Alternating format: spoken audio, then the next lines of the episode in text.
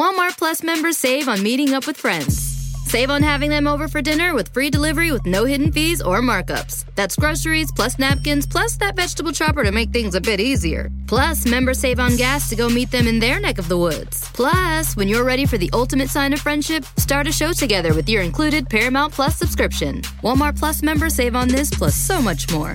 Start a 30-day free trial at walmartplus.com. Paramount Plus essential plan only. Separate registration required. See Walmart Plus terms and conditions. In a fast-paced world, every day brings new challenges and new opportunities. At Strayer University, we know a thing or two about getting and staying ahead of change. For over 130 years, we've been providing students like you with innovative tools and customized support. So you can find your way forward and always keep striving. Visit strayer.edu to learn more. Strayer University is certified to operate in Virginia by SCHEV and has many campuses, including at 2121 15th Street North in Arlington, Virginia.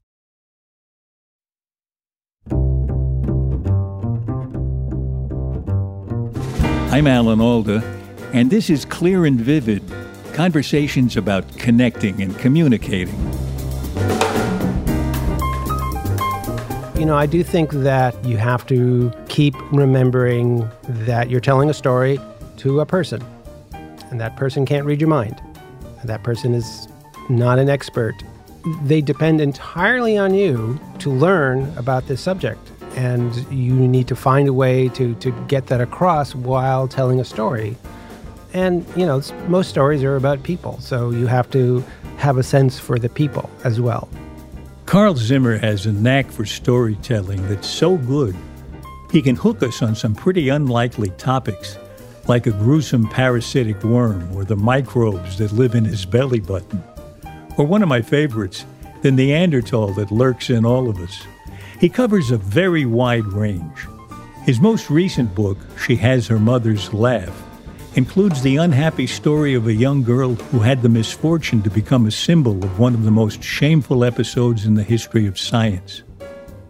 Carl, I am so thrilled that you're on the show today. Thank you. Oh, it's a pleasure to be here. Thank you so much. I'm such a fan of yours. You you have this incredible ability to make me read the rest of an article. That's the trick. Yeah, you do it, you tell a story, or you just say an amazing thing, and it sounds so hard to believe that I want to read the rest. What what are what are what are what are the other ways you make me read on? Um, you know, I try to look at what I'm writing, if it's an article or a book or anything in between, not as an opportunity to just bury you. Uh, I want to tell you a story. I don't want to drown you in facts. So I try to figure out actually what's the minimum that I can get away with in terms of giving you information, because then I can actually like take my time and make that part of a story rather than it just feeling like you're having a semester's worth of information crammed in your head in five minutes. Yeah, yeah. Um, a yeah. whole lot of little facts uh, do not tell a story, and they don't get to the heart of the matter. That's exactly the problem that we try to work with when we teach scientists to communicate better. One of the big tasks is to get them to understand that they know all the details, but those details without the big picture are really hard to make sense of for the average reader. Yeah, I, I agree. I agree, and I, and I do some teaching of my own, and uh, a lot of the people I work with are undergraduate science majors or graduate students, uh, maybe some postdocs who are in, in science. And already they're sort of locked into this attitude of, I just need to, to give people more data. I need to mo- use more jargon and then all problems will be solved. And, uh, and so I have to, I just have to, you know, do exercises with them, say like, okay, let's just not use any jargon at all. You know, let's just not just use everyday language and let's see how far we can get. Let's use metaphors, you know, and you don't have to be ultimately precise about absolutely every little thing. Mm-hmm. Um, but it, you know, if someone can come away with the big picture, that'll be better.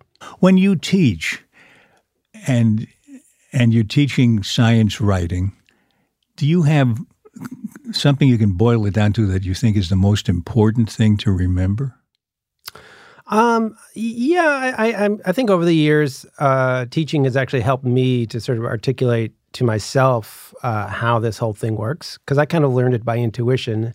And so, you know, I do think that um, you have to keep remembering that you're telling a story to a person, and that person can't read your mind. And that person is not an expert uh, in the area that you are either an expert in as a scientist or you are sort of a amateur expert as a journalist. Like you, they depend entirely on you uh, to to learn about this subject, and um, and you need to find a way to to get that across while telling a story. And you know, most stories are about people, so you have to have a sense for the people as well. Um, it's uncanny because that's almost word for word the way I would put it too.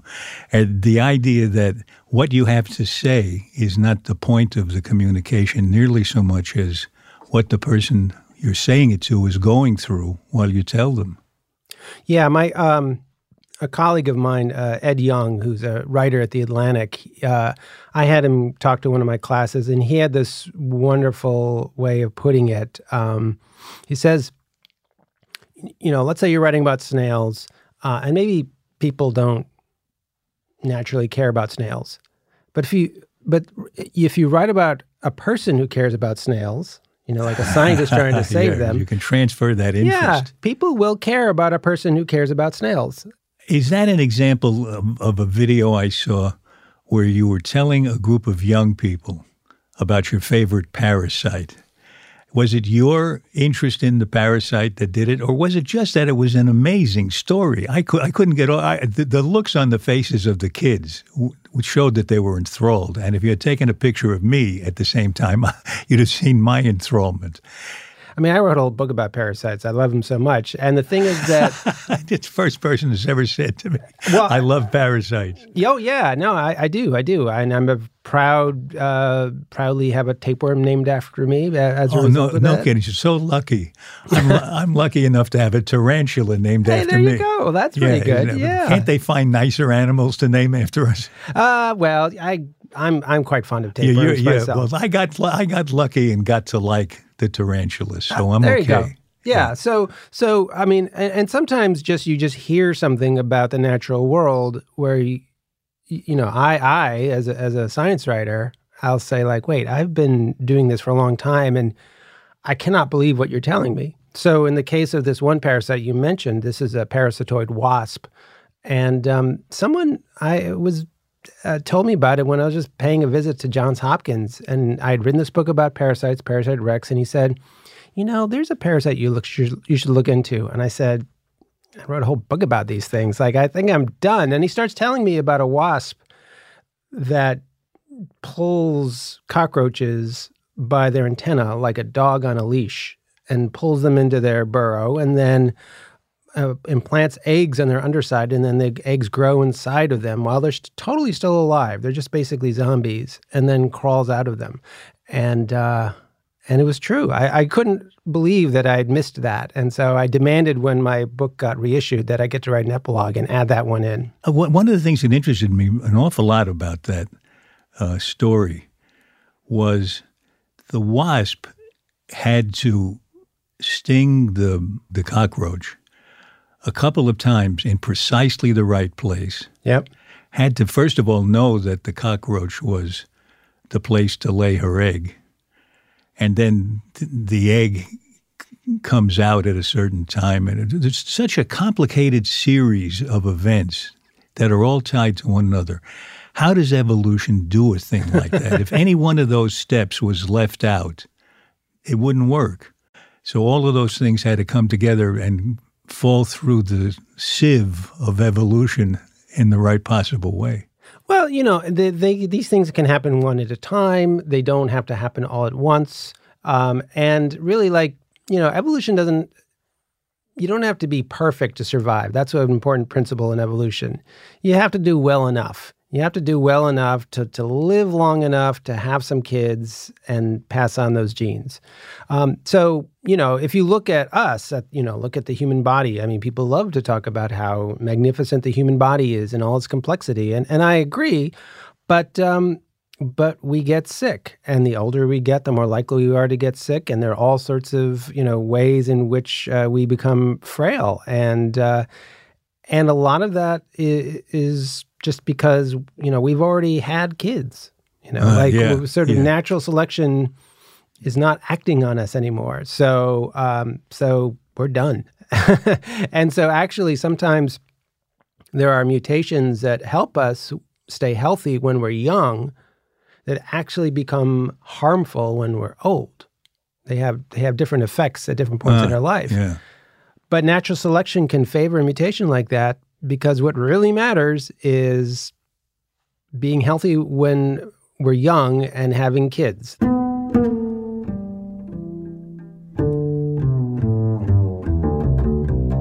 You you tell in in the book about you know the book called she has she has her mother's laugh. Yeah.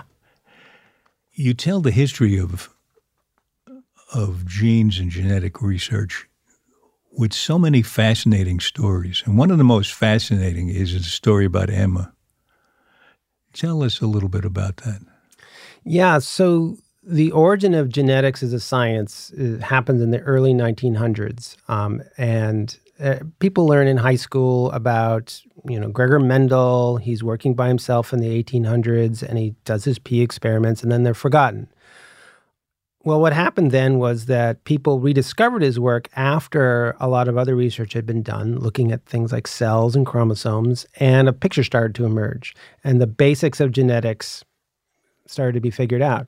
Unfortunately, what happened was that people started to think about everything in terms of really simple genetics, kind of what like Mendel saw. The idea that um, very complicated things could be determined by one gene. And so if you had a variant of one gene, you could be uh, very, very different in very complex ways. So, for example, um, you could uh, so people began to think that intelligence was something that could be controlled just by one gene and so i tell the story of someone who uh, really suffered uh, a lot from that uh, misunderstanding and her name was emma wolverton Emma was uh, born in New Jersey in the late 1800s and um, basically was um, sent off from her family uh, to an institution for the quote unquote feeble minded. Um, and the kids there uh, in, in this place in Vineland, New Jersey, it was a real motley crew of kids. Some of them had problems that conditions that we would identify now as say Down syndrome or epilepsy, but there were some kids who were just inconvenient or trouble in school, and they were all called feeble-minded. Um, and um, a psychologist there who had just discovered genetics, uh, named Henry Goddard, he sent out researchers to go investigate everyone's family because he wanted to draw their genealogy, and he wanted he wanted to prove that feeble-mindedness was genetic. And he did these in hindsight were ridiculous things, like um, basically had people, you know, 80 year old people try to remember what their great grandparents were like, you know, and, and if they, if someone in the, in the uh, colonial era in New Jersey stole a horse, they would mark them as feeble minded. You know, it just, it, it, looking at it now, it seems absurd, and yet um, Henry Goddard was was hailed for this research, and uh, and it was considered incredibly important. And you know, unfortunately, this led to um, policies which were really horrific. So because the idea was you could you could inherit feeble-mindedness, so called. So the policy, I assume, was to stop people from uh, reproducing if they had any in their family. So, so many of the first geneticists were eugenicists in the sense that they thought that if you could figure out the genetics of things like diseases or behavior, then you could shape society. You by either by encouraging some people to have kids because they have genes you like, or preventing other people from having kids. So, uh, so Henry Goddard actually um, was he uh, lobbied very vigorously in New Jersey for the state to pass a law to sterilize people deemed unfit. That law passed, and it passed in many other states. In what year? Um, this would have been, I think, around 1915. um, that that laws like this were being passed, and a whole bunch of laws that were with the justification of eugenics across the country, and tens of thousands of people were sterilized under under this law. This these laws were upheld by the Supreme Court, um, and you know the whole um, uh, art. Uh, the whole foundation for all of this was just bogus. First of all, intelligence you know, it, it is influenced by genes, but by thousands of genes. Um, and it is also very much shaped by the environment. It's a very complex thing. And the genealogies that Henry Goddard was creating were nonsense. Um, and the one for Emma Wolverton, which he really focused on, was just a complete fabrication. Um, but it was still being reproduced in psychology textbooks in the 1960s. So, what happened to her? Emma Wolverton, it was very sad. She uh, she was evaluated by Henry Goddard. Um, she scored a bit lower than average, um, which uh, he Henry Goddard came up with a name for someone like that. He, he would call them morons. So Emma Wolverton was the first moron. Hmm. But the fact is that Emma Wolverton from what little there survives of accounts of her, was incredibly capable. I mean, she she would like she would work as a substitute kindergarten teacher at the school. Mm. She played the trumpet in her spare time. She liked to produce plays. She taught herself woodworking. She was a remarkable person, but unfortunately, once she got too old for this school for feeble-minded children, they they sent her across the street to an institution for feeble-minded women and she stayed there for her whole life. In her 60s, she was offered the opportunity to leave, and she just felt like, well, it wasn't for her. She didn't deserve to to go out into the real world. She she bought it.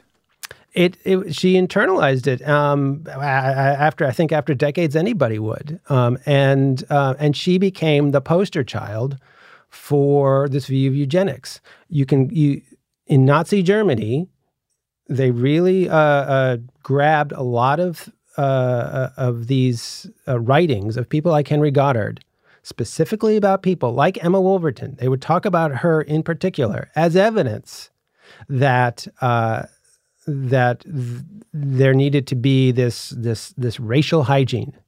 You know, and so they justified sterilizing people in Nazi Germany and then exterminating them uh, based on this this bogus pseudoscience um, that Emma Wolverton was a victim of. It's so interesting how we really need, we really depend on peer review and the the um, skepticism of fellow scientists when somebody has an idea and tries to prove it, and sometimes goes to the lengths of proving it with false data.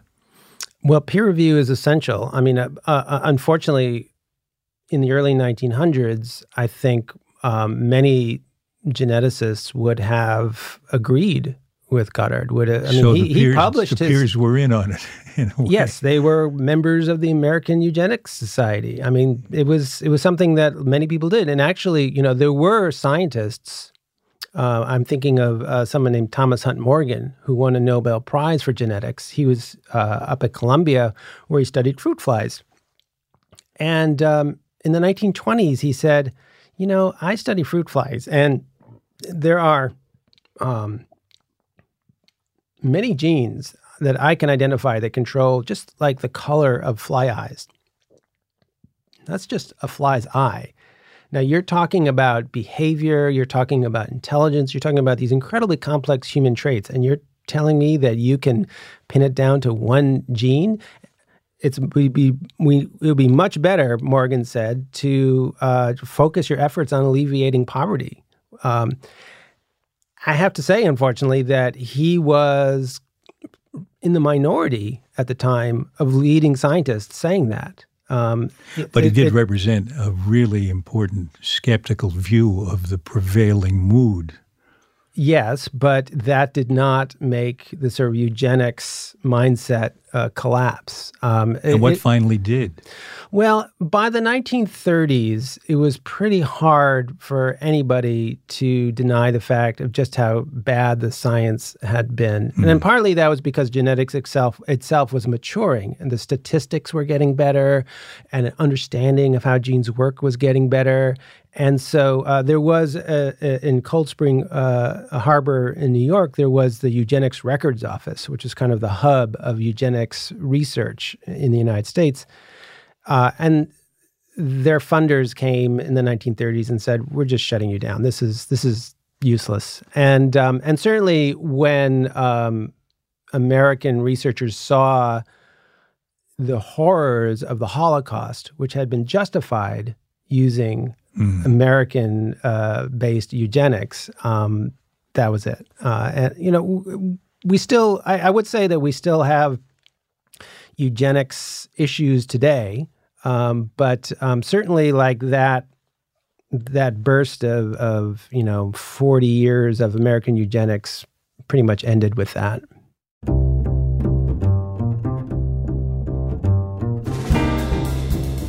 When we come back from this short break, Carl Zimmer reveals not only the genes that he and the rest of us share with Neanderthals, but also the genes from a deep sea microbe that somehow found their way into his belly button. I think you want to stay tuned for this.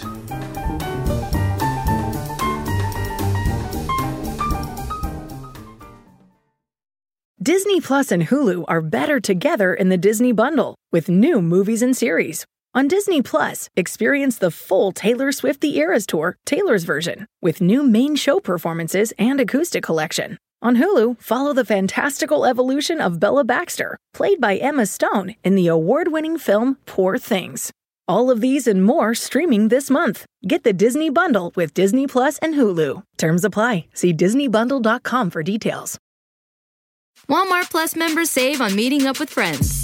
Save on having them over for dinner with free delivery with no hidden fees or markups. That's groceries plus napkins plus that vegetable chopper to make things a bit easier. Plus, members save on gas to go meet them in their neck of the woods. Plus, when you're ready for the ultimate sign of friendship, start a show together with your included Paramount Plus subscription. Walmart Plus members save on this plus so much more. Start a 30-day free trial at walmartplus.com. Paramount Plus essential plan only. Separate registration required. See Walmart Plus terms and conditions. In a fast-paced world, Every day brings new challenges and new opportunities. At Strayer University, we know a thing or two about getting and staying ahead of change. For over 130 years, we've been providing students like you with innovative tools and customized support. So you can find your way forward and always keep striving. Visit strayer.edu to learn more. Strayer University is certified to operate in Virginia by SCHEV and has many campuses, including at 2121 15th Street North in Arlington, Virginia. This is clear and vivid, and now back to my conversation with Carl Zimmer. One of the things that interests me about your interest in science is that you seem to take it extremely personally. you you actually had your entire genome sequenced, right? Yes. And and then you did a, a, a they took a swab from your belly button and and told you about your uh, your microbiome you you really in on the on the inside here. Well, you know, I, I, I what's funny is that you know I've written about um, this kind of stuff for a long time, and um, but you know when when people first started talking about sequencing DNA, you know, in the '90s, um, it seemed al- it seemed almost like magic. I mean, I have to explain to uh, young scientists or young writers just like how crazy the idea was. You know, when someone said we're going to sequence the whole human genome, mm-hmm. people were like, "Really? Yeah, like that's nuts. Like there, there's no way we're going to be able to do that." And the first human genome did cost about three billion dollars to sequence, and it was a mess. It was terrible. Um, you know, in, in today's uh, perspective. So a few years ago, um, a geneticist who I uh, was in touch with said, um, "Hey, we're having this meeting, and if you come to the meeting, uh, this DNA sequencing company is offering to sequence people's genomes for I think it was like two thousand bucks." And I just couldn't believe it. I was like, "Really?" Like, and um, so I had to do it. I absolutely. So you had, had your own personal genome and it came to you in a on a hard drive. It did. It did. So, so um, people may think of getting their DNA sequenced with things like 23andMe. This is different. So, like with 23andMe, you you spit in a tube, and then the tube goes off. And what uh, what will then happen is that uh, a machine will basically look for um, variable little spots in, in your DNA. So they're not looking at all your genome. They're looking at maybe, you know, a fraction of 1% of it. So, so-called markers. Yes, Yeah, exactly. So, so they pick a number of markers, and, and it's kind of a lot, isn't it? It is a lot. Well, it's getting more and more. So it's in the in the I guess it's getting towards a million now, I think, which is great. but but you're you're you're putting that against a much larger number. Right. So we if have to do the whole genome. Right. So our genome, if you think of it as letters, there's over 3 billion letters in it. And so this would be like reading a million letters out of a 3 billion letter encyclopedia. Right. Um, it can tell you a lot, but um, So this can tell you much more. Your your personal genome sitting on your desk. But what once you get it, this is what I from the time I heard about this, I had this really big question. What are you going to do with it?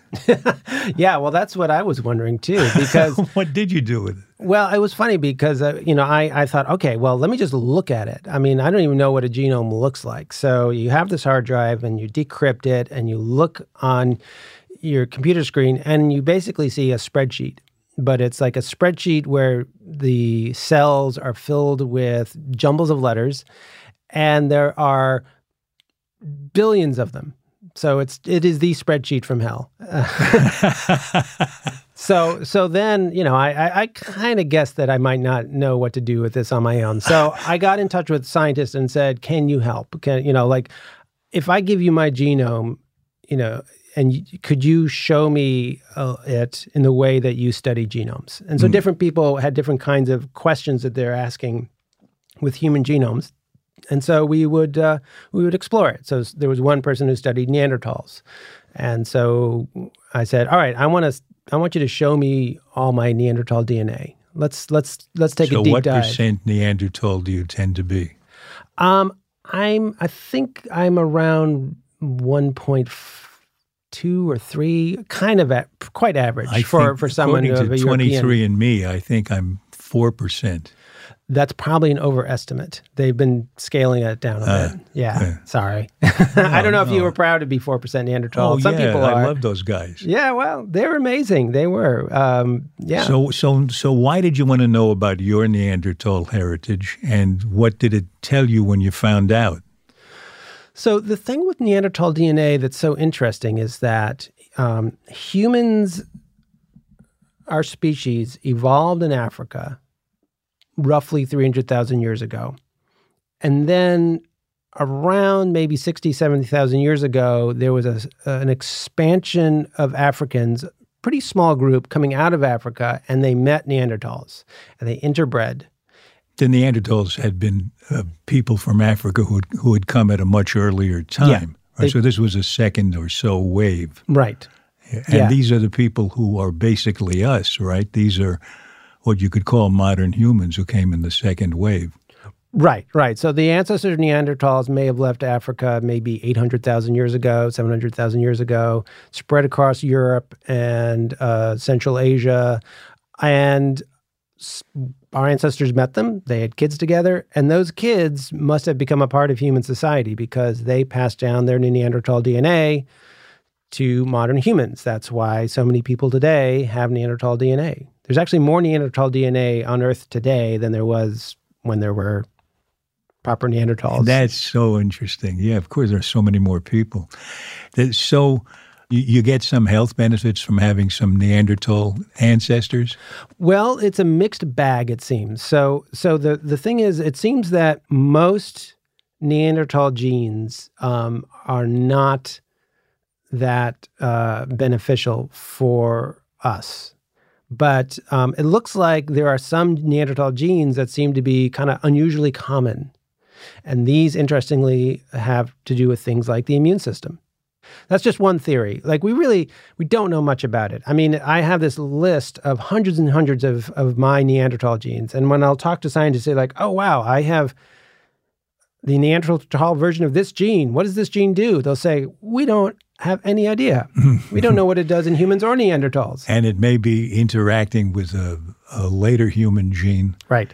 to produce an effect that you wouldn't you wouldn't have if you didn't have the Neanderthal mixed in. Yeah, so we're we're we're it's the the the world of sort of Neanderthal genetics or Neanderthal medicine is is just barely beginning. There, there's so much that scientists don't understand at all. So when you know when I will um, interview people and say, "Well, what about this? What about that?" I mean, they just keep saying, "We don't know. We don't know. We don't know. Yeah. We don't know." There's so much more to learn. What did you learn from finding out what was told by the swab on your belly button? Ah. That, that that's really interesting because it's a whole new horizon now, the microbiome. So what what do you know about your microbiome? Well, um, I, what happened was that a, a, biologist uh, at a conference, uh, he was waving around Q-tips and ask, a, and asking for people to volunteer to be a part of a study. He said, "I want to, I want to study the microbiome, and I want to do it in this real simple way. I just, I'm just like, I can get a lot of data just by having people just swab their belly button. I don't understand. The belly button's on the outside. How does it give you any indication of what's on the inside? Oh, your microbiome's on the outside too. Your microbiome. Well, I know, but yeah. uh, but so why the belly button? I thought there was some association, therefore, between the belly button and the gut. No, Am I- no. oh, oh, No. okay, I got it all wrong. No, well, no, no. It's it's just there. I mean, every surface on our outside and our inside has some bacteria, and um, so it's this whole new world. But Uh, it's also different. I've been told that the the bacteria on my palm is, is more different from that on my elbow than it is between my palm and your palm. that's right. Yeah. So there's wh- why did this guy pick the belly button? What's I mean, it involves opening your shirt, and why, why, why didn't he just take it off your palm? Um, I think. Well, people had already done the palm, Oh, I see. and he thought, huh. This guy Belly was buttons. That- fascinated with belly buttons. Well, you know, you think about it. I mean, if you think about it as an environment, it's it's probably an interesting place. Doesn't get a lot of sunlight, you know. It has some lint in there, you know. Like who knows? Who knows what's in there? So, so, what did you find out about your belly button uh, microbiome? so I, what was really interesting, he, he gave me this spreadsheet uh, of with a list uh, of, of these bacteria that he identified, and um, you know, they the DNA of these different species that he was able to get out of my belly button. You know, some of them were matching very strange things. So, like there was one, for example, that's known from it lives in soil in Japan. Hmm. So I explained like Wait, never- that was in your belly yeah, button? that was in my belly button. So I explained, I've never been to Japan. And so Rob Dunn, the scientist who did this study, led this study, said, well, it's been to you. Uh, and but the weirder one actually was that was it was a kind of bacteria that is only known. The one sample of this group of bacteria is it was found in the Marianas Trench in the bottom of the Pacific Ocean. You you've been doing some really interesting sea diving. I, how where how does it get to you? Well, the thing is that that um, what's happening is that uh, this a study like this reveals our vast ignorance of the world's bacteria. Yeah. You know, so it's a bit like saying like, oh, um, here's a bird. Uh, it must be related to you know a bird that if you only knew of one bird in the world. You know, then you would say if you found another bird, you'd say, "Oh, this must be like that parakeet in Venezuela," even if you're in, in the Uh, United yes, States. right, I see. So, you know, there are uh, at this point basically untold numbers of species of bacteria. So it just so happens that the one bacteria that was in the sort of the databases that most closely matched that one species in my belly button happened to be at the bottom of the ocean, which is pretty amazing. So, um, and I, so I was quite I, I wrote about this experience and I was quite open about it. And I, I think I had like 53 species of bacteria in my belly button. And I got so much guff from people. Like, Why? well, everyone was telling me I needed to, to, to bathe more. You know, I needed to, really needed to work the soap into my belly button. They, they actually think it's like a foreign thing. People were kind of grossed out, and and I kept saying like, well, I guess what? Like in the in the study that Rob Dunn did, I was below average. I mean, there were people who had 100, 150 species of bacteria in their belly button. So we're covered with them, and they're inside us and outside of us. I've read varying accounts of what the proportion of human cells to uh, microbial cells are in us and on us. I've heard twice as many. I've heard 10 times as many microbial cells. What, what do you think is the best guess? The latest best guess is that we're we have you know in the ballpark of about um, we so our own our own cells human cells there are about 37 trillion of them that's about as many uh, bacterial cells that we have um, the thing is that bacterial cells are a lot smaller than our cells and so if you were to just scoop up all your bacteria from all over your body into one heap, um, it might be like three pounds or something like that. Three pounds is a lot. It is a lot. Yeah. what do you know what that is in volume? I mean, is it is it like you could put it in a milk container or what? um, yeah, you could probably fit it in like a, a, quart container. Yeah, something like that. So, I mean, a lot of. I mean, this would not be a fun thing. And again, I, I hope people have not gone back to their lunch because most of this stuff is going to be in in your gut. That, yeah, that's, and and is it is it not true that most of it is not unhealthy? No, it's it's the it is. Uh, I mean, we couldn't you, get you, couldn't get along without a lot of it. Right. It's not like if you're healthy, you have no bacteria, and then if you get sick, you have 30 trillion bacteria. Like when you're healthy, you have 30 to 40 trillion bacteria in you. Yes. So so we we we have we we get micro microbes infecting us like before we're born and they're with us for our whole life. And indeed like there are there are some uh, species that um, are quite important for our health. So on our skin they actually help to keep our skin moisturized keep it from cracking open. Um, they create a barrier to prevent other pathogens from getting in. That's also true in our gut um, uh, and it may be true in our airway. Um, so so yeah so so um, now it's if you get a uh, you know a bad actor that can kind of slip in there, then yes, you can get quite sick. Um, but the microbiome's role in health is it's quite clear that it's important, but figuring out exactly what it's doing is a whole huge fascinating area of science I've been trying to keep up with, but it's it's tough. There's a lot going on. Have you ever explored uh, through any kind of uh, test what's in your gut in terms of microbiota? I haven't. I haven't. And I just, uh, I, I sort of felt like belly the belly button experience was interesting enough. I mean, I, I, just I feel like I'll get another list of, of Latin names and yeah. kind of shrug my shoulders and um, you know you know there there's people are are starting to offer that you know as, yeah. a, as a commercial service like so you know you get your your own DNA sequenced and you send them some poop and they sequence that as well. I honestly I don't I don't think that we know enough to to really uh, act on those results uh, most of the time. Um, maybe maybe we will when more people give their data from samples and people can start yeah. to compare it to to things you can do. Yes, but it's not just yeah, but you you, you have to then do the experiments to yeah. to figure out the mechanisms for it. But right.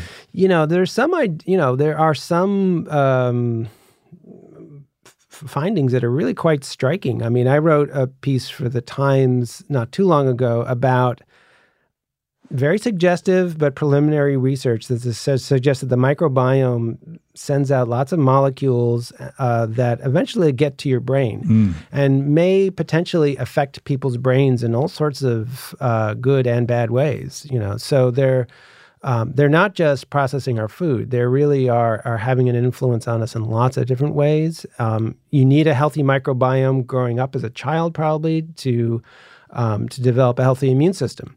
Mm it actually kind of teaches your immune system how to function properly. And there's an association with uh, uh, with problems of the microbiome with kids with allergies, asthma, and so on. So um, there's a lot there, but um, you know it is you do have to be careful uh, not to sort of rush out to a drugstore and buy pull off the first jar of probiotics that you see. Um, yeah, we don't know enough yet. No, but that hasn't stopped people from trying to get rich off of it. yeah, right. Or trying to get healthy off of it. Right, right. As you probably know, because I, I know you've heard the podcast, we ask seven questions at the end. Quick questions, quick okay. answers. What do you wish you really understood? Uh, I wish I really understood how we became human. Oh, and that's uh, see, that's a whole other podcast. okay, I want to hear more I'm about happy that. to sometime. come back. How do you tell someone they have their facts wrong? Hmm. Um. I struggle with that. I, am not.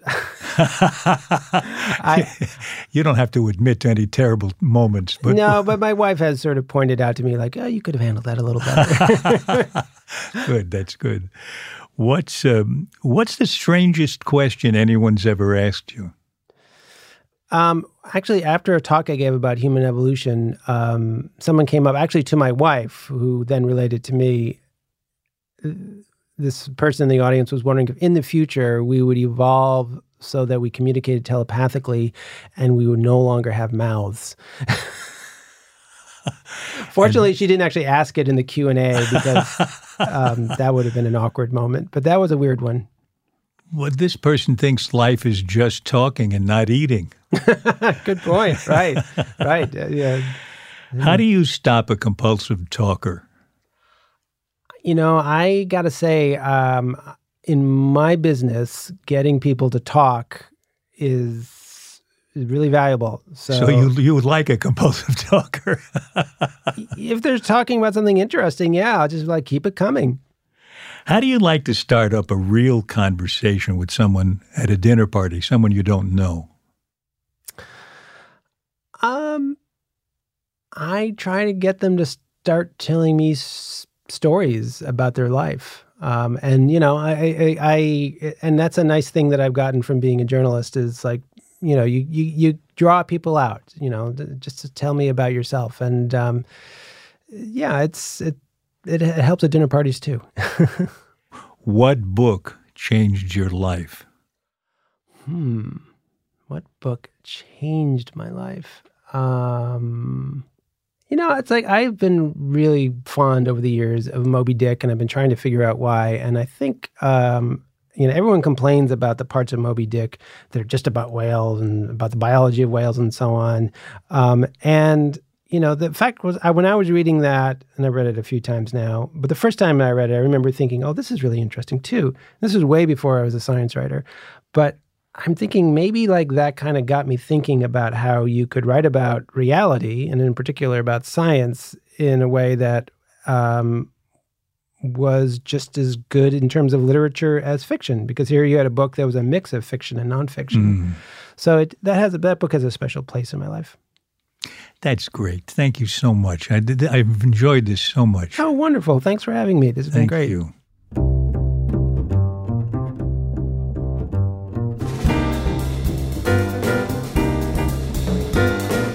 This has been clear and vivid. At least I hope so. My thanks to the sponsors of this episode. All the income from the ads you hear go to the Center for Communicating Science at Stony Brook University. Just by listening to this podcast, you're contributing to the better communication of science. So thank you.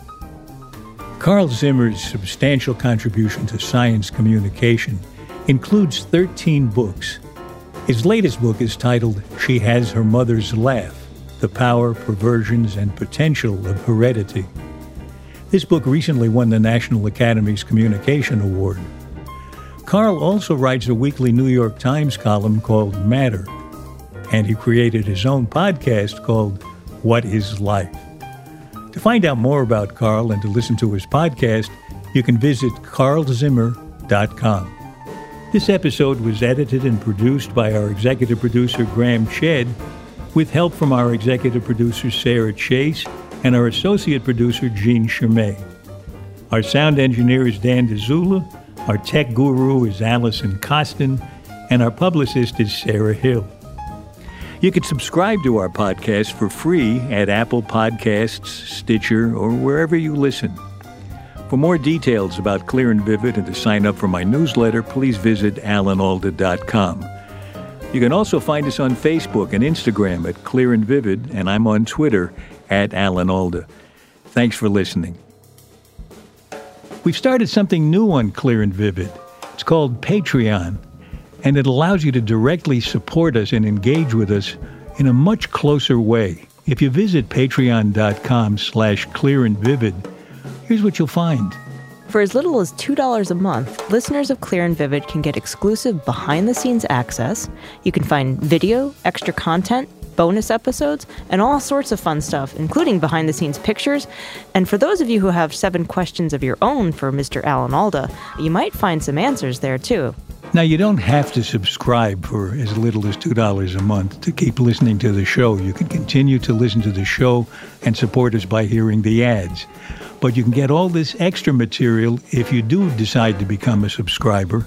And most importantly, your patronage directly funds our work at the Alda Center for Communicating Science. Give Patreon a try. That's patreon.com slash clear and vivid. C L E A R A N D V I V I D.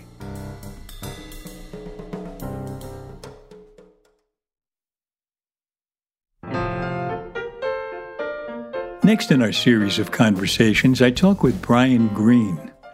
In Brian's amazing career as a physicist and communicator, he's brought the wonders of the cosmos into our lives. His new book is called Until the End of Time Mind, Matter, and Our Search for Meaning in an Evolving Universe.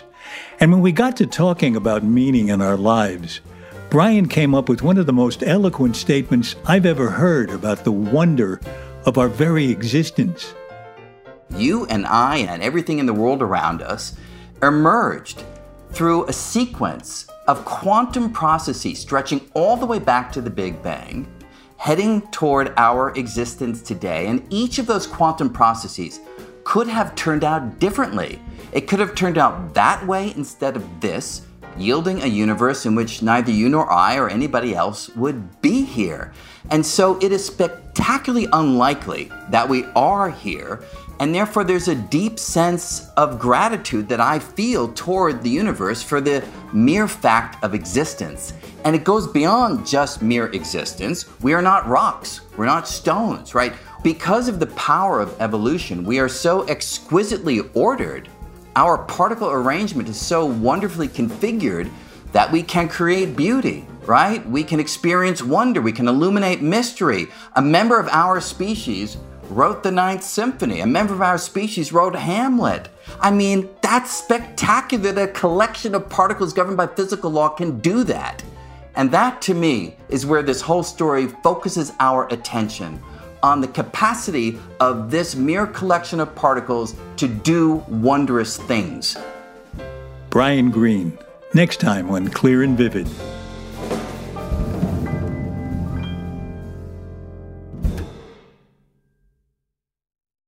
In a fast paced world, every day brings new challenges and new opportunities. At Strayer University, we know a thing or two about getting and staying ahead of change. For over 130 years, we've been providing students like you with innovative tools and customized support so you can find your way forward and always keep striving. Visit strayer.edu to learn more. Strayer University is certified to operate in Virginia by SCHEV and has many campuses, including at 2121 15th Street North in Arlington, Virginia.